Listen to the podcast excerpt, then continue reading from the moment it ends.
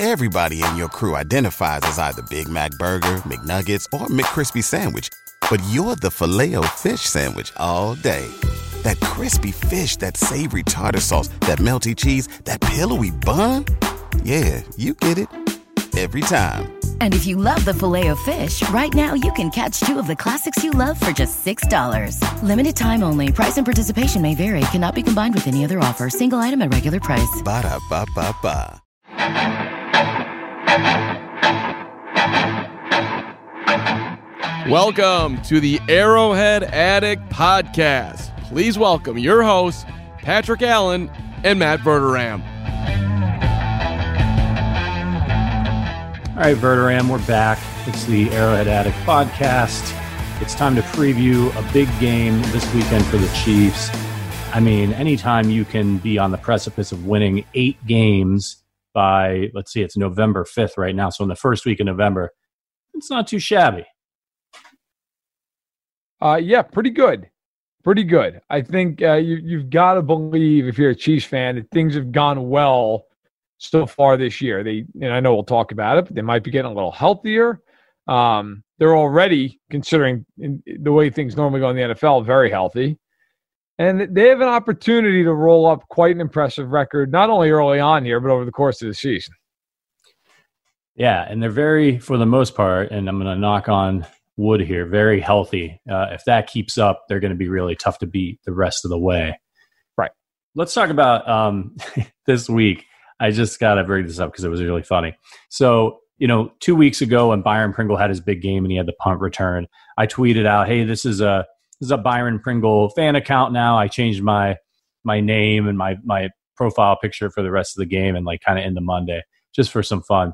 So on on Sunday when we were playing the Jets, and Tommy Townsend throws that that gun, just guns that pass, runs a little curl route on a fake punt. Uh, I got such a kick out of it. I changed my my avatar again to Tommy Townsend, and I'm verified on Twitter. I think this is part of it. So like a little bit later in the evening, I got a like a DM from a guy who I don't follow, Chiefs fan, and it, it was just sort of like a like yeah, that was awesome game today or something. And I was like, oh yeah, you know, like sometimes you know our followers reach out and they'll say, hey, like it was a great game, Patrick. And I'm like, yeah, right. So I didn't pay much attention to it, and then the next day I woke up and I got another DM from another Chiefs fan I don't follow, and this guy was like, man. You played great out there today. You made Chiefs Kingdom proud. And I'm thinking, oh my God, this is what's happening here. This guy thinks I'm Tommy Townsend. As I picked the like I got the Tommy Townsend like you know official chief shot, and I was just cracking up. I had to I had to tweet about it. I tweeted it out like it, my name still says Patrick Allen, but I had a couple tweets out there that were circulating. One about how Mahomes should be the MVP, and I just think a lot of people saw it and just didn't look closely. Thought I was Tommy Townsend. You know, to be honest with you, like I, I like my life and everything. I wouldn't mind being Tommy Townsend for maybe a couple weeks. Like maybe I get a game check that that could help out. Uh, so I don't. Who should I should I go to Mahomes next week? I think it's too far. I think Mahomes is a bridge too far. I think you got to you got to extend to the radar. Maybe just go with like I don't know, like like a like a Demarcus Robinson, a good player, but not like the biggest star in the world. So I, you know, I that might get suspicious when people realize you have two, you know, whatever it is, 2,500, 3,000 followers, and you're not you're Patrick Mahomes. I, I, you, you, might you might get caught. you know what I uh, back when when his first season starting when they were playing the Steelers actually and he threw I think six touchdowns. Yeah. Um, I tweeted out and I was serious about this. I would have done it because you know Twitter never forgets. I said if Patrick Mahomes beats the NFL record for, for sets the record for single game touchdowns, so that's seven. A, a couple players have done it, I believe, including the great Matt Flynn uh, who did it for the Packers. Um, remember when Matt Flynn got traded to the Seahawks, and I think it was him, right? And they it was the year that they drafted Russell Wilson. Yeah, and yep. and people were like, and they paid him a ton of money. He never stepped on the field in a, in a regular yep. season game. I don't think. Um, pretty pretty crazy situation. Good for the Seahawks. Worked out all right for them.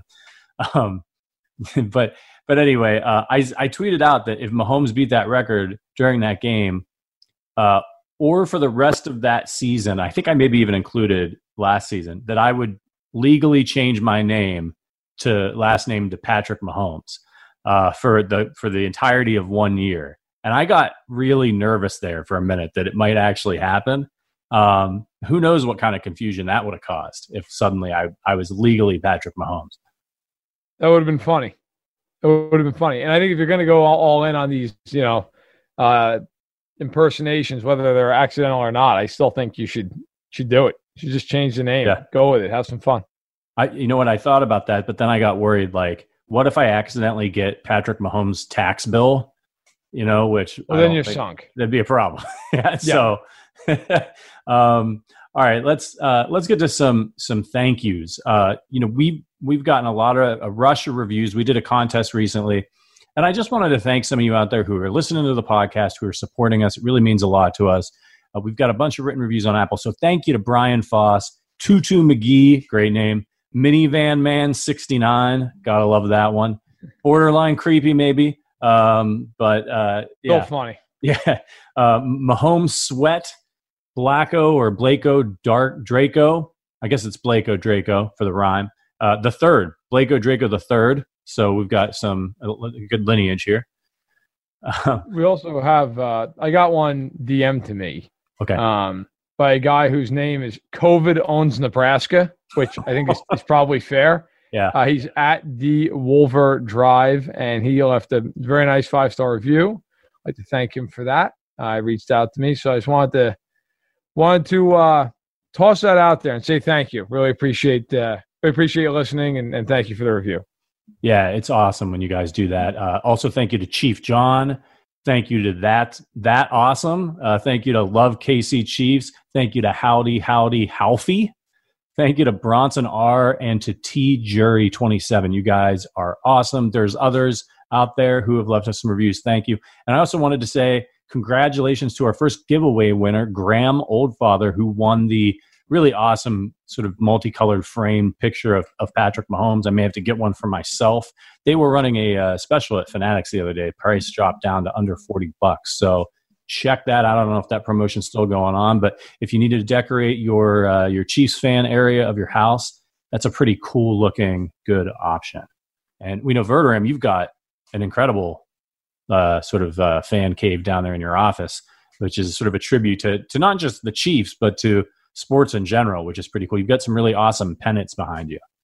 Thank you. Yeah, I know we don't uh, do this podcast on video. Maybe we should at some point, but I I love uh, vintage stuff, and so I decided a long time ago, a long, long time ago, when I moved out of my parents' house. I'm like, you know, what? I'm gonna I'm gonna get some stuff for when I get a two bedroom apartment. I'm gonna I'm gonna use one of the rooms and kind of have some uh, sports memorabilia. And so I went out and I got uh, pennants from the real early 70s.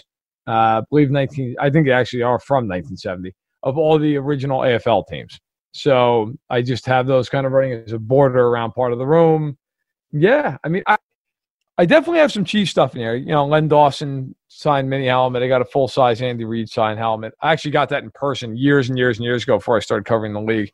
Um, the only Mahomes thing I have is just a, a big 16 by 20 poster of the cover of this of SI when they won the Super Bowl. So, uh, nice. uh, yeah, yeah, it's been uh, it's good. It's good. It's a, thank God I had the room, or my wife would have left me because I would have had to put I would have had to put all that up in like our living room, and right. uh, that wouldn't have flown at Which, all. I, so, you know, I think is great for from a decorating perspective, but uh, yeah, same. My my my wife is the same way. She that's got to go into a a place that's not not the living room, unfortunately. Yeah, uh, she yeah Stephanie does not believe that uh, the Patrick Mahomes poster of, of them winning the Super Bowl should be allowed up uh, right when you walk in the door. So it is what it is. Yeah, yeah.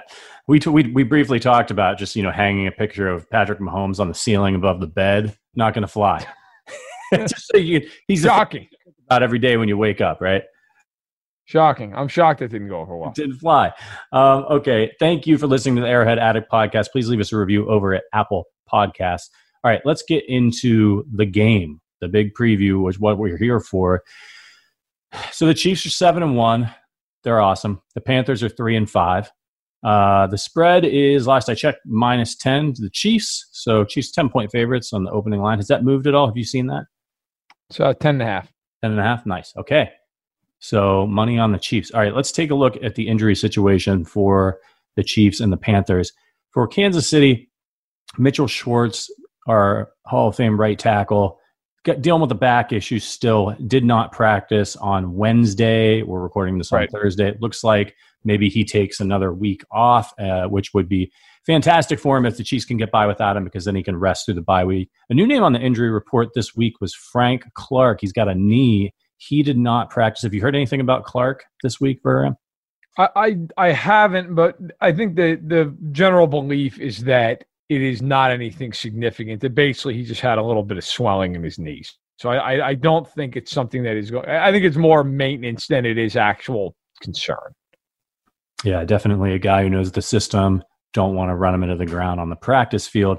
Sammy Watkins, who's been dealing with a hamstring injury, we know those can. He's had a history of hamstring injuries, and Yeah. we know that those can linger for receivers. It just be a problem throughout the course of the year. So the Chiefs are rightfully being cautious with Sammy because they're going to need him down the stretch. He was limited. I could see them sitting him out one more week just to let that baby heal up. The Chiefs receivers have been playing well, right? Yes. By the way, as we're doing this podcast, a statement just came out from the Chiefs, uh, which is never a good thing. The club was notified this morning, if you're just listening Thursday morning, a staff member has tested positive for COVID 19. The individual self quarantine under the team's medical care and contact tracing is taking place. Uh, the team is now in intensive protocol per the, what the NFL does. Um, the Chiefs will hold practice on Thursday, and then, out of precaution, the facilities will be closed and meetings will be held virtually. So, um, the team will, and then it, it closes with the team will continue its preparation to play the Carolina Panthers on Sunday. So, it doesn't sound as though the game's in jeopardy. Sound, it doesn't seem as though right now they think any of the players have tested positive. It's just a matter of a staff member. We don't, and I don't. That, that could be, by the way, that could be a coach. That could be someone in the training team. There, there's a lot of different people that could be. So just tossing that out there. We've seen COVID run rampant this week in the NFL. A lot of it, although this morning's been wild. The Bears shut down their facility, okay, because the offensive line's been hit with it. Now the Niners, who play the Packers on Thursday Night Football, it's been now. There's multiple reports that all these tests are. There was a false positive with the Niners uh, for Kendrick Bourne, the receiver, but because he tested positive originally, Brandon Aiyuk, Deebo Samuel, and Trent Williams were all close contacts. All have to miss tonight's game, even though all of them now test negative. That's that's So that is a brutal blow for the Niners, who are already all banged up. Uh, gift for the Packers. But in any event, just wanted to toss that out there. Uh, I know we're talking about the injury report. We can get right back to that. Yeah, Watkins being limited. We'll see if he plays on Sunday, but that's good news. He hasn't practiced in weeks. So he's back out there moving around. It's not on the injury report yet because he hasn't been uh, officially activated. But L'Jarius Sneed, the corner, we talked about this on the last podcast, said I had a source close to the team telling me that it was likely he'd be back right after the bye. Well, now he's back practicing. They have they have a three week window to activate him. So he's right on target. That's great news. He's been out since he broke his collarbone in week three. So um, source there is correct. And then look, uh, I think if, if you're looking at the rest of the injury report, everybody else is listed as a full practice. You know, Charlton, Fisher, Jones, Nnadi, Reader, Saunders. I mean, all those guys should be fine unless there's some weird kind of setback. So the Chiefs appear to be in, in very good shape. We'll see again. We'll see if Watkins can go. We'll see if Sneed they activate him even before the bye. Though my understanding is it was more likely it'd be after. Maybe a, a great week of practice would change minds. And with the Panthers, really nothing to talk about. Jeremy Chinn, their star safety, rookie safety, didn't practice with a knee injury. But outside of that, not not a whole lot to write home about. It would be really nice to get Sneed back out there. I guess it's just really a it's a it's a matter of what's the risk for re-injury, right? How how healed up is that bone? Does two more weeks here? Obviously, this isn't a isn't an injury that takes forever to heal, a couple months. So a couple more weeks can make a significant difference. If not, but they may just be trying to get him back out there, get him moving around, get him back in football mindset, especially since there's a bye week coming up. And he's a guy that's going to be really crucial for them down the stretch if he plays late like he did early. And you got to figure things might be even easier for him with Bashaud Breeland back in the lineup. Those two hadn't played together yet. So that's a big, big, uh, big key for the Chiefs on defense. Yeah, and, and look, the Panthers have guys who can challenge you, right? I mean, this is a team. I think everybody just looks at them and goes, "Oh, they're three and five. DJ Moore's on pace for more than 1,200 yards. Uh, he's a hell of a player. Robbie Anderson, who came over from the Jets, who got liberated from that disaster, on pace for over 1,400 yards receiving. they're getting Christian McCaffrey back this year, who last year went over 1,000 yards both in rushing and receiving yards. Like they have guys, and they don't have tight ends. They, they, they're very weak at tight end. And they don't have a third receiver in terms of just a, a pure wide receiver. But between McCaffrey, Mike Davis, who's caught the ball well for them as a running back, who's also run the ball well, those two receivers, Carolina's got a lot of weapons. And Bridgewater's more of a game manager than anything else. But it does stand to be pointed out, though, that Carolina does have guys who can beat you, and they have been able to hit the big play at times this season. And they can score. They're they're putting up around. I'm yeah. not sure what the average is, but you know they're putting up around 20 points a game. They can score into the 30s. They remind me a lot of the Raiders. They're they've got some weapons on offense. The defense isn't very good, but you know it, it would be a game where if the Chiefs let their guard down, especially with McCaffrey coming back into the mix, they've got some home run. They've got a home run hitter there that can really mess things up for the Chiefs. So they need to be sharp on offense and especially on defense. For the Panthers, not really any major injuries. Safety Jeremy Chinn's got a knee. He did not practice, but he's a backup. Cornerback Corn Elder, that's a heck of a name, Corn Elder. Uh, he's got a neck. It was limited. Uh, defensive tackle Zach Kerr, he is a starter. He was limited with a toe. And then Russell Okung, a notable name there, a tackle limited with a calf. Uh, so who have the Panthers beat this year? They're three and five. We know that, right? They beat the Falcons. They beat the Cardinals, who are a, good team. The Falcons stink, uh, but they can score. The Falcons can score, so they managed to, to keep up with that offense. And they beat the Chargers, who we also know are a pretty good team. Uh, they've lost to the Falcons as well. They lost to the Saints by three. They lost to the Bears by seven, and they they got creamed by the Bucs, and they lost to the Raiders by four. So this is a middle of the road team. This is a team that could end up at eight and eight. Things, a couple things break their way. It, so definitely not a, a, game that this isn't the Jets. Chiefs better come ready to play. Um, so some of the some of the stats. I got, a, I got a great breakdown here from our friends at FanDuel. So Carolina is averaging 22.4 points per game this season. I did have that written down. How about that? Get preparation. I forgot I did this earlier in the week. Um, that's that's 25th in the NFL. So we know it's teams are scoring. It's not been great for defenses this year, but 22.4 points a game. That's pretty respectable, even though it is coming in at 25th. Carolina is surrendering 24.1 points per game. That's why they have a losing record. Uh, but that's good for number 13 in the NFL. The Chiefs are averaging 31.1 points per game this season. That's fifth in the NFL scoring and they're surrendering 20.4 points per game this season. That's good for ninth in the NFL. So you could see this game being, you know, a Chiefs 27, Chiefs 30, Panthers 20, 21, 17, somewhere around there, right? Yeah. Yeah, absolutely. I, I look, the Panthers are a respectable team. Like you said, this isn't the Jets. Okay, this isn't the Jets. The, Carolina can move the ball some, and you know, we mentioned the injury report earlier. I do think Jeremy Chinn playing or not playing is is a big deal. He was, I believe, the defensive rookie of the month in October for Carolina. He was good, so he can play. Um, and he gives them a nice little rotation back there with Tre Boston.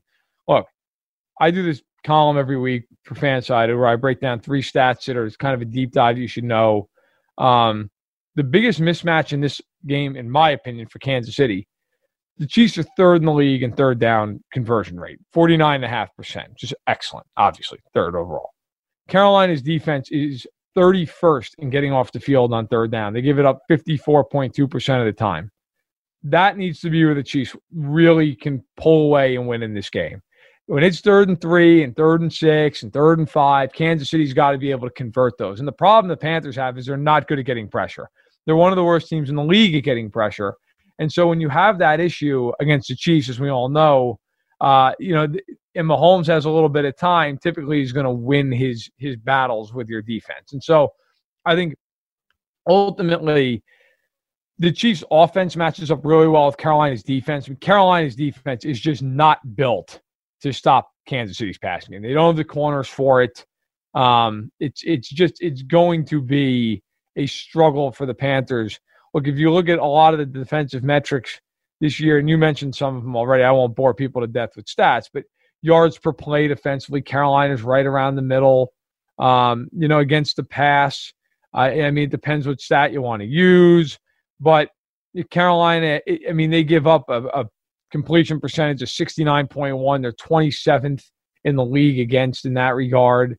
Uh, you know, they, they're just they're not built to to stop people from throwing the ball. However, I will say this: they are good at keeping things in front of them. They only give up 6.6 yards per attempt, and if you're wondering how good that is, it's tied for second with the Chiefs. So something to keep in mind. They try to keep you in front of them. They try to make you stall in the red zone. And my last stat for you is: so how good are they in the red zone? Well, uh, if, if you look at it percentage wise, they are 11th, 58.6% in the red zone. So they're, they're a bend but don't break defense. The Chiefs are going to have to try to make them break on third downs. And they will have to watch out for Bridgewater in that he can move a little bit. He's rushed the ball can. 30 times this year for 161 yards, a 5.4 average clip, and he has one rushing touchdown. He's been running, you know, earlier in the season, they started their season off with a couple of losses. So when, when McCaffrey was in there, you know they uh, they weren't he wasn't running as much but lately he's you know five five rushes last week for 30 yards two for 10 eight for 48 so there are some games where he's and, and particularly you know against the bears he ran eight times for 48 yards. You could see that being a similar game for the chiefs where casey's getting after them. They're, they're pretty good at taking away the pass. They're focusing on mccaffrey and so he finds himself in a little bit of trouble in the pocket and needs to take off. And that's going to be important for the chiefs because it's just going to enable Carolina to move the chains, kind of keep drives alive, especially if they're handing the ball to McCaffrey a lot. So it's going to be it's going to be an interesting game. The Chiefs can't let their guard down. But this is a team that in the games that they won, they scored 23, 31 and 21 and they held their opponents to 16 points in two of those games and 21 points. So if the Chiefs get in there and they score over 25 points, they're probably going to win the football game, right? And as you pointed out, the Panthers don't get a lot of pressure. So if Patrick Mahomes is able to stand back there and sling the ball around, that's just going to be a big problem for the Panthers. Back to the yeah. outline here. Uh, let's talk about Christian McCaffrey. Okay, he's he's had an ankle. Uh, he took he, now he's still on IR, just like L'Jarius Sneed. So he's not showing up on the injury report. He's been limited. He was limited last week in practice. Uh, he just had his first padded practice on November 4th. Panthers head coach Matt Rhule said that he looked sharp, but they would see how his ankle responded. And I think that's important. Like, by all all indications are that McCaffrey will be back on the field against the Chiefs. But we should keep in mind that if he's out there, he's in pads, he's running around. If that ankle starts to swell up or something on him, they might decide to keep him out. But they'll have to make a decision here pretty soon of, of whether or not they want to activate him from IR, right? Yeah, I mean, they could do so on Saturday if they want to. But um, look, he's a great player. He's a great player. Not good, not pretty good. And how good is he?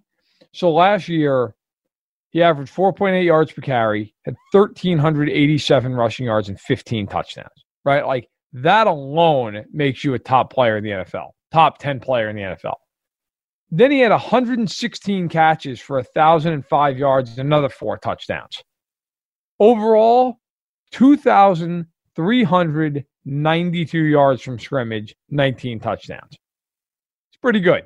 Like, that guy is modern day Marshall Faulk. Okay. So you're going to have to account for him all the time. Now, assuming he plays, the, the, interesting thing I wonder is how do the Chiefs try to guard him and match up with him? Do they put a Tyrann Mathieu on him? drop him down the box? Do they try to guard him with a linebacker? They put a Willie Gay on him? He's probably the most athletic guy the Chiefs have, he's a rookie. Hasn't played a ton of snaps. If I'm the Chiefs, I'm playing three safeties this whole game. I'm playing Thornhill and Sorensen deep. I'm playing Mathieu on McCaffrey. Anytime they think he's going to throw the ball, that's how I guard him. And I and, and by the way, if you don't want to guard him on a certain play with Mathieu, I'd put a corner on him. I would be willing to give up some rushing yards to keep him from beating me in the passing game. That's how I feel. We'll see if Spagnuolo feels the same way. Who knows? He knows more about football than I ever will. But that is the way I would adjust if I'm Kansas City. But he, he presents problems. And, and a lot like the Chiefs love to do with their backs, you know, Carolina, they'll move McCaffrey all over the board. He'll be everywhere. Yeah, and it's it, Chiefs have had problems with backs that can catch the ball out of the backfield. You know, they had some issues with Aaron Jones last year. He got a couple screens going and some big plays for them. So that's been an issue with some of their lack of athleticism at the linebacker position. That's why they drafted Gay. So maybe we'll see that kind of come to fruition this week and see that that draft pick paying off, or maybe it's Tyrann Mathieu. Uh, it should be interesting. But no doubt, Christian McCaffrey, he's the one that could break this game open for the Panthers against the Chiefs. So hopefully he's still a little rusty. Wouldn't wouldn't have a problem with that if uh, he's a little slow out of the gates here. Uh, all right, we're going to take a quick break.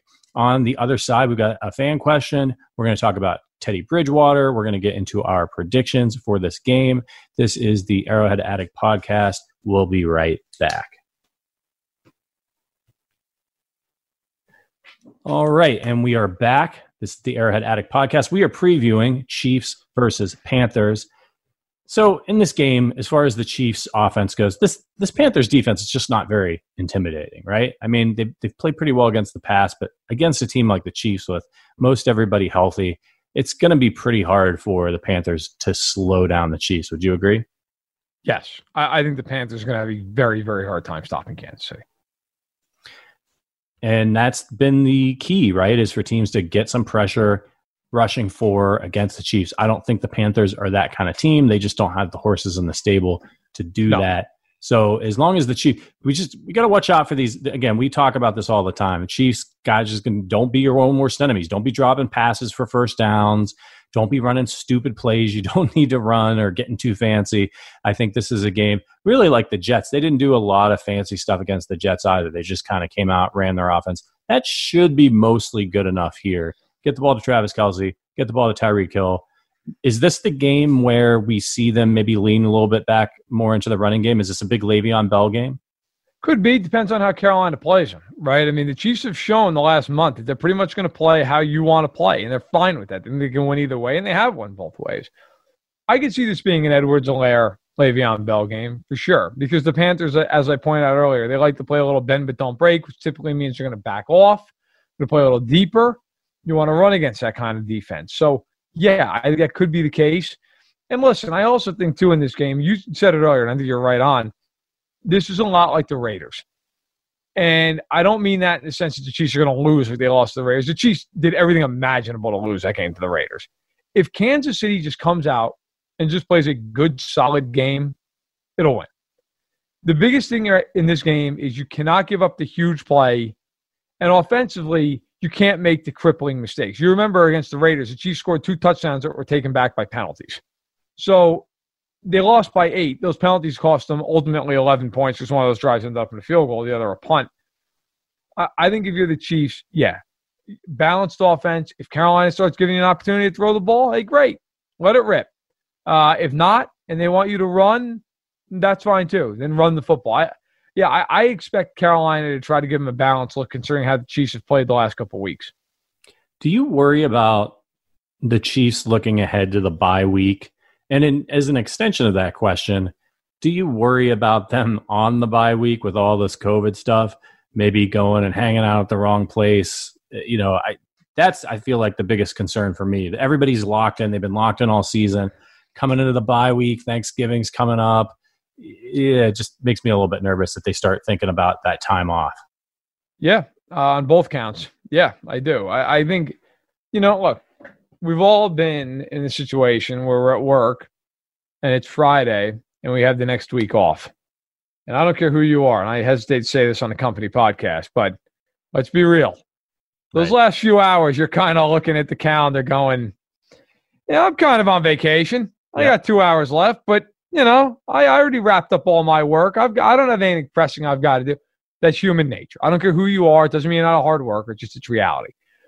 So the Chiefs can look at this one of two ways. You can either look at it like that, or they can look at it like, hey, let's just put in the work, let's take care of business, and then we get a whole week off, we can relax. Um, I tend to think the Chiefs will do the latter. They're a very professional team. They have been really since Andy Reid's arrived. So I, I tend to think they'll handle their business. I also think it helps her at home that they'll they'll have that juice. Um, but do I worry about it a little bit? Yeah, I'd be lying if I didn't. And then the, over the bye week, I don't worry about it because I think they're going to be irresponsible. But I just, just worry about it because again, you know, it might be a week where hey, you know, my brother's going to come into town. Hey, you know, my, my parents are going to come into town. I mean, these are these are twenty some odd year old guys. Like that's normal. Um, and hopefully nothing happens. But yeah, you know, there's always that risk that something could transpire that would not normally happen during a week where you're working and you don't have time to see your family or your friends or what have you. it starts to happen to me at about 4.30 every day i start you know like i'm like oh man you know you start getting hungry for dinner and all that stuff start looking at the clock. It's it is you're right it's human nature. They could overlook it. I'm sure that andy reid and the coaching staff are drilling into these guys hey listen you've done a great job the first half of this season. We're seven and one this is an nfc game but we don't play these guys very often you need to be on mind your p's and q's you need to be focused uh, and get in there, win this game, and I'll we'll tell you what, like you're going to get some time off, right? Because if the Chiefs head into the bye week at eight and one, they're not going to be dragging them back out there to get extra reps on the practice field. They're going to tell them to you know sit in the sit in the ice bath, get in the hot tub, relax, take it easy for a couple week, recharge. Because when they get back, it's time for a Super Bowl run, right? Yeah. Yeah. I look, as much as we just talked about concern about focus and whatnot, here's here's what I'm not worried about. When they come out of the bye week to get the Raiders on Sunday Night Football, let me tell you something. If there's one week this year they're going to be really focused for a game, it's going to be that game. Like I'm not a big better, never have been. I would bet a significant amount of money if I were on that game. I don't even know who knows what the spread's going to be. I would bet it's a Chiefs coverage. They are going to come out with a point to prove on on national television. By the way, in a dome on turf, that is going to be. I, I would expect that the Chiefs come out with a little something for the Raiders. So, yeah, look, if you win this game this weekend, you're eight and one. You go into the bye, hopefully healthy. You got the seven games coming out the bye. Their schedule is not hard. Okay, you got the Raiders, who I, I understand they lost to. Let's be real, they should beat the Raiders. They get Denver at home later in the year on a Sunday night. They get Miami, which is uh, listen, Miami's played better, but the Chiefs certainly should win that game. They're home to the Chargers, they're home to the Falcons. The only two games you'll look at and say, hey, these games are real challenges are at Tampa, which is the week after the Raiders game, and at New Orleans. Those are the two games you'll look at and you say, hey, the Chiefs are going to have to handle their business. But certainly they're capable of winning all of them. Yeah, they certainly are. I, I don't know if there's any footage of that victory lap the Raiders took around Arrowhead Stadium, but if there is, I'd have that on a loop starting immediately after the uh, the Panthers game in the clubhouse for the Chiefs. Um, yeah, the Chiefs. I mean, they, they've been incredible. They've outscored their opponents by 101 points so far this year. Nobody else is really even in that neighborhood. The next closest, I think, is Tampa Bay at 82 points. So, um, Right. they're they're, they're just they're kind of I don't want to say under the radar because they're the defending Super Bowl champions, but there is an element of this team, right? Like, all right, everybody knows the Chiefs are good now. They know Mahomes is the best player in the game. So that's kind of what happens, right? Everybody looks for the next shiny object. Ooh, what about the Steelers? What Lamar Right, Jackson, right. the Ravens? Like even they've lost some of their luster. Everyone's looking around for, for some of these other teams. So that's I think that's fine by the Chiefs, just as, as it was fine by the Patriots for a decade plus to just go about their business, go 12 and 4, go 11 and 5, go 13 and 3, get in the playoffs, be in the mix right at the end, right? Nobody wants to vote the same person for prom queen twice. Okay. Like that's just the way it is. Nobody wants to see the same prom king twice, same prom queen. It's just it's just reality, right? Like people want to see new blood. They, they you know they root for you until you get to the top of the throne, and then they root for someone else to knock you off, and that's just human nature, right? Like King of the Hill. Every kid played that growing up, right? No, nobody roots for the same kid to get to the top of the hill all the time. And at some point, some kid takes it too far and dies at your knees. Okay, it happens. That's playground mentality. With football and sport, it's no different, right? Like, I mean, you're a Cavs fan of basketball, and to be fair to you, Right. a Cavs fan well before LeBron showed up. Like, it was cool. And then after a while with LeBron, it was like, oh, the hell, with LeBron, man. Like, MJ's better. Like, it's that's that's just that's sports. Yeah. Believe me, there's going to come a time where everybody in the league hates Mahomes except for people that are Chiefs fans. It's just going to happen. If, if the Chiefs win four Super Bowls with him this decade, he's going to just be Brady. Like that's it. People are just going to hate him because he wins too much. And with the Chiefs, look, it's not a biased thing to sit here and look at the Chiefs right now See, they're the best team in football. They are. Their their point differential is better than anybody else. The eye test they pass are better than anybody else. They're they're great offensively. They're really good defensively. They're incredibly well coached. But it's not exciting or sexy, and it certainly doesn't drive ratings to get on television and be like, you know what I think? The Chiefs are good. Okay, great. Thanks for coming. It's Right. just it doesn't it doesn't move the needle. Okay, so let's get on to our fan questions and we'll have our our preview or our, our, our final score predictions for this game in a bit. We got a great you know as we tell you if you leave us a question on apple podcast we will answer it on the podcast. I hope i haven't missed any. Please keep in mind that sometimes it takes those reviews a little bit of time to update for us to be able to see them so it might skip an episode. So if you can ask questions that are maybe not specific to that week at least in the reviews uh, that are more sort of larger questions about the Chiefs, I think that helps in us answering those. If you if you got a more immediate question, hit us up on Twitter. Okay, so this question is from Chiefs John. He really went all in for it, so I'm going to read this thing out. Okay. I fully realize that the defense the defenses are employing the supposed book on how to defend Mahomes with two high safeties, three four man rush, drop many into coverage. But I'm tiring of being of it being a foregone media or even player coach conclusion that you got to take what they give you, or that obviously the Chiefs won't take deep shots now. My question is why can't an offense with this swagger and this talent be the ones who dictate what, what happens to the defense?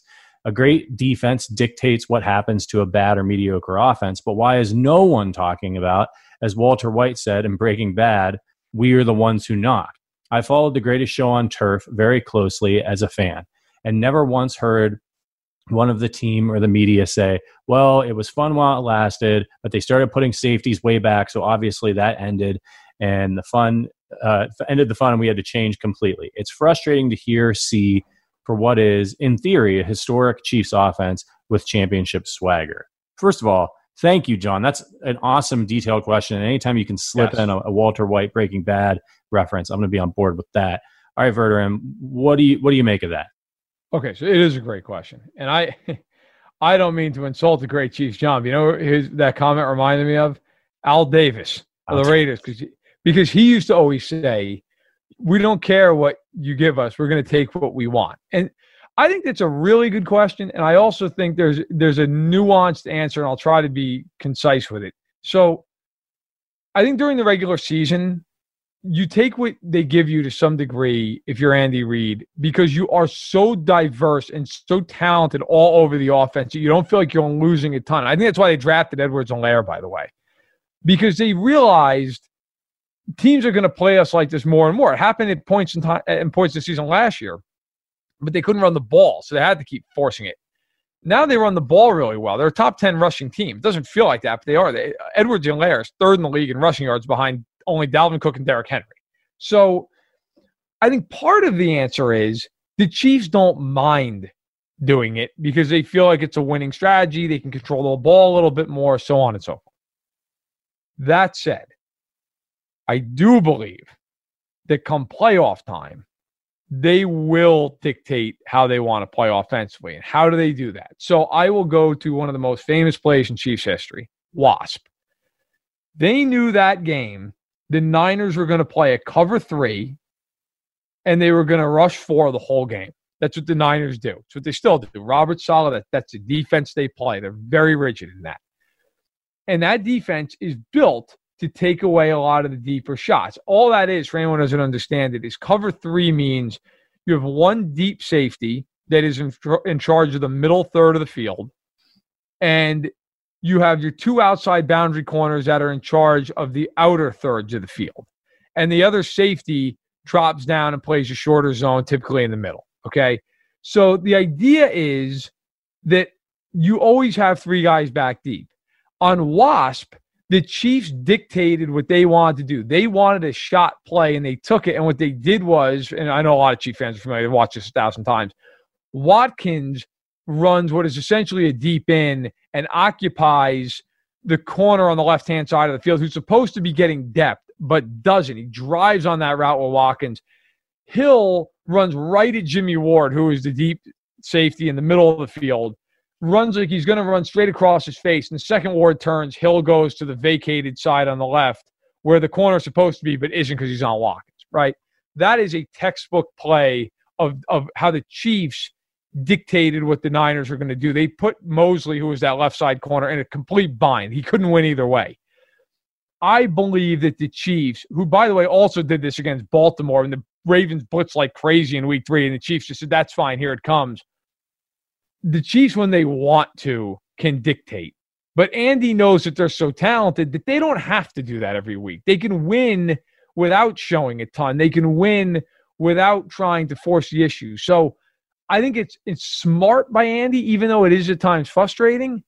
But I also think that you should know when they need to do it, they will do it. They have shown that over and over and over and over. So I wouldn't worry too much, but I do understand the frustration aspect of it. Yeah, and he needed a ton of time to get that play off, right? Like the, yes. there's thing a lot of things have to go right for when they have those guys back like that that you've got to fake them out a little bit. But look, I mean, t- trust me, teams oh, they've got safeties back there. The Chiefs get big plays all the time, right? We see the scheming and the and the offensive routes that Andy and the team deploy confuse those safeties and it with the speed that the Chiefs have it only takes 1 second. I mean there was a there was a deep safety on that big play to Tyreek Hill last week and he got flat-footed for a second and Tyreek Hill ran right by him. That was it. It's over. Too tough, right? Yeah. And look, yes. And and also too, and I, I didn't say this because I think for you know, this is kind of an obvious statement, but look, if a team is going to play two deep and three deep, they're going to your your odds of completing a, a, successful deep ball go way down. By the way, the Jets, because they're the Jets last week, were like, "You're not running the ball on us. Throw it." And Mahomes went for 416 and five touchdowns. Like that's. And and by the way, that's going to happen at times. You're going to get teams like if they play Pittsburgh. Let me tell you something right now. You're going to see the Chiefs take shots against Pittsburgh because you know what's really interesting everyone talks about great the Steelers defenses, and look, it's very good. But they're very much like the Buddy Ryan school of defense. They bring the house. They also, however, rank dead last in yards per completion against. If you complete a pass against the Steelers, the average is 13.2 yards. Wow. So the Steelers, they're going to bring the heat. But if you can beat them to a spot or you can pick it up, you can hit huge plays. And so a defense like that, which is very similar to Baltimore's defense, the Chiefs are going to take their shots and light them up. And I, I, I think you have to just keep all that in mind. You really, it's just, it's about styles. You know, if the Panthers play constantly deep in this game, the Chiefs are just going to hit them underneath. They don't care. They're willing to do it because they know they can win that way. Right. And I think, in a way, to John's question, I do think the Chiefs are dictating things, right? What, what they're seeing from defenses are defenses reacting to playing the Chiefs. And the Chiefs have got enough horses in the stable and enough weapons to be like, all right, you want to play it deep? We're going to throw the ball underneath to Travis Kelce. He's going to have 12 catches. He's going to eat you alive, right? And like we saw it earlier this year with the Texans. The Texans are like, all right, we're not going to let you beat us deep. Chiefs are like, all right, our rookie running back in his first game is going to run all over you. And it's going to take us a little longer to score, but we're going to score. And as long as they execute in the right. red zone when they get down there, there's there's not a whole lot these teams can do. And I think to your point, Matt, you said this on Sunday night's show you were like, man, I think the Panthers are going to be looking at this film and watching the Chiefs just light up the Jets, and they're going to be like, ah, crap. Like, we cannot let these guys light us up like this. We're going to have to back off. And so it could be a big running game. And, and, and you know, defenses, they try to mix it up too. Because if the Chiefs yeah. know what you're going to do, then, then they're they're going to know what to do on offense, right? So teams try to mix it up, and I think that's what the Jets tried to do, right? They weren't like just blitzing like crazy the whole game, but they tried a couple things. It didn't work. They weren't talented enough, and the Chiefs smoked them. And and I think that's how it's going to be moving forward. And and no doubt, Andy Reid has the most extensive playbook in the NFL. He's got stuff he hasn't even busted out. Look at look at the Super Bowl. What was it? Rose Bowl Right Parade was that what it was called? Yeah. Like, I mean that it wasn't. It was it was a lot of, a lot of window dressing, but it confused the defense for long enough that they weren't sure where the ball was getting snapped. They imagine if you're out there, you watch it on TV and you're like, well, all they did was rotate over and then it was a direct snap. And like the, the 49ers probably weren't too surprised. I'm telling you, man, like they, they don't have it with all those motions and stuff. The, the defenders are out there. They're looking around. They're trying to figure, hold on, wait, wait, wait, where's my gap now? Right now, everybody's gaps have changed on defense, their assignments. And that's, that's a little bit of a problem because you only have a, what, a second to process that. And, well, it, it's also hard, and that's a great point. But it's also hard because on that specific play, I had a great vantage point because I was at the game. I was right. I was in the auxiliary press box, which is which was behind where the Chiefs end zone was painted. So I was right down, essentially behind the pylon, and it's hundred yards away. But I was looking straight down the field, And when they did that, there was clear confusion. And part of the reason was when all the Chiefs spun, three of them moved to the right. But if you look at the play, Damien Williams doesn't move. He spins, but he just spins in place. And so if you're the Niners, you have this illusion that everybody moves. You're like, who the hell are they snapping the football to? Like Mahomes was right. under center. Now he's not. Now there's in in in retrospect, you'll look at it and go, oh yeah, of course. But but the Niners don't have retrospect. They have half of a second to figure out what the hell's going on. And by the time you do, you're right. You're out of your gap. You know, you know, maybe you're a, a split second late coming off the ball. All that's in like that doesn't sound like anything, but in the NFL, that is everything. That is the game. I mean, look, you talk to any pass rusher in a normal year. I mean, this is obviously a year where there's no fans in a lot of stadiums, but what is the difference between being at home and being on the road? Getting off on the snap count. That is an enormous difference. Right. Like, like I, people don't like 0.2 seconds in the NFL is the difference between a stonewall and a sack. It just is. So yeah, all that stuff adds up. It really is incredible when you see these defenders make plays in the backfield. Like when a team just needs to move the ball literally inches, you would think, I mean, look, as long as they don't completely whiff on their block, they're gonna they're gonna convert every time. And time after time after time, these defenders shoot through a gap, make a guy miss, and make a tackle on the backfield, and actually lose yardage when you got a 200 pound man running full steam ahead. And I think it's it just illustrates one how is your to your point, they got to get off that ball. If they guess wrong, they're going to be offside, or they're going to wait that extra fraction of a second to make sure that they don't they don't jump into the neutral zone, and then it's too late. They've lost their leverage. It's over. They have to time things perfectly. Look at the the when they lost the Chiefs lost to the Titans last year. That I swore up and down that that guy was offside when he blocked that field goal attempt, and he wasn't. It was literally perfect, absolutely incredible. He doesn't he doesn't time it. The Chiefs probably win that game, right? I mean, that's yeah. the NFL. Yep. And you know what? Look, I'll, I'll just I'll wrap this whole segment up here with this. Think about last week when Mathieu, Tyrann Mathieu, jumped into the backfield on a jet sweep and tackled, I think it was Berrios for like a six yard loss. If you look at the replay of that, um, Frank Clark is yelling at, at Mathieu before they even snap the ball, before even goes in motion. They recognize the formation. Those two guys are yelling back and forth at each other. They knew it was coming. Like, that's great film study. I remember watching it live, and then right away when they showed the replay of it, you could see. I mean, it just you could see Mathieu was so ready for that. He didn't even. I mean, he just broke right for the spot, made the play. That kind of stuff. That's the difference between a play that maybe goes four yards, five yards, and negative five yards. In the NFL, that kind of stuff changes games. And kudos to the Chiefs for being prepared. And that showed, by the way, to me, that in a week where they're playing the Jets, they know they're going to win the game. They were still doing their work and they were really prepared. So kudos to them. All right, we're going to take one more very fast break, and then we will be back with our game score predictions for the Chiefs versus Panthers. We'll be right back. This is the Arrowhead Addict podcast.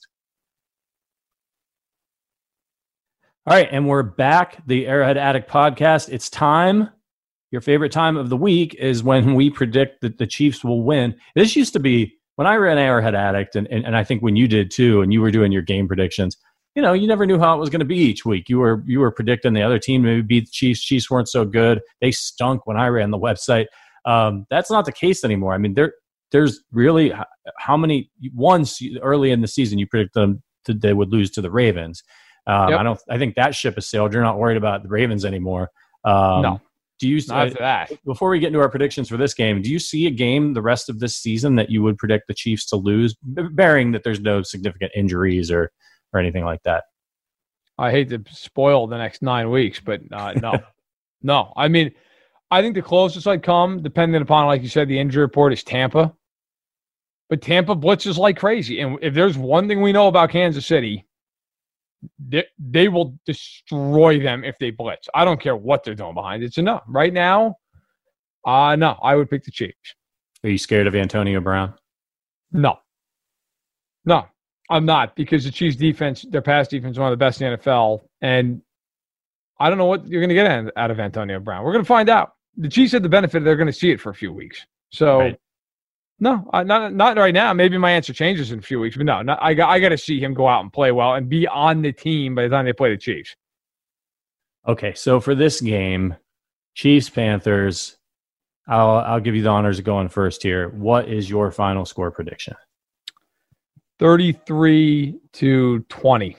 I I think it's a good game. The Chiefs kind of pull away as they go on. Look, I'll be honest. When I saw the line, it, uh, uh by the way, the early line was 12. Then it went to 10. Wow. Now it's 10 and a half. Okay. My initial thought was, oh, it's a high line. Carolina has actually been pretty decent this year. But then I went and looked. 16 of the Chiefs' last 17 games, they they're 16 and 1. Okay, so they've won 16 of the last 17. And every game that they've won, they've covered. Like, I got to pick them to cover. I have to pick them to cover the spread. So I do think the Chiefs will score a lot of points. Bridgewater has been okay this year.